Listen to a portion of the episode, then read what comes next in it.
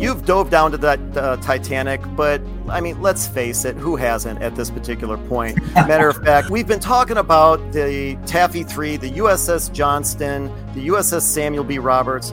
What could you possibly have to add to our discussion that we haven't already thrown out there?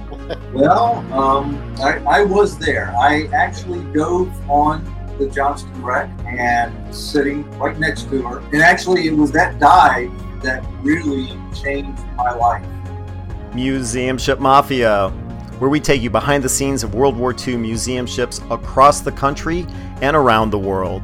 Look, if you're fascinated by the stories surrounding our country's historical vessels, then you've got to subscribe to the Museum Ship Mafia podcast. We would love to have you on board with us.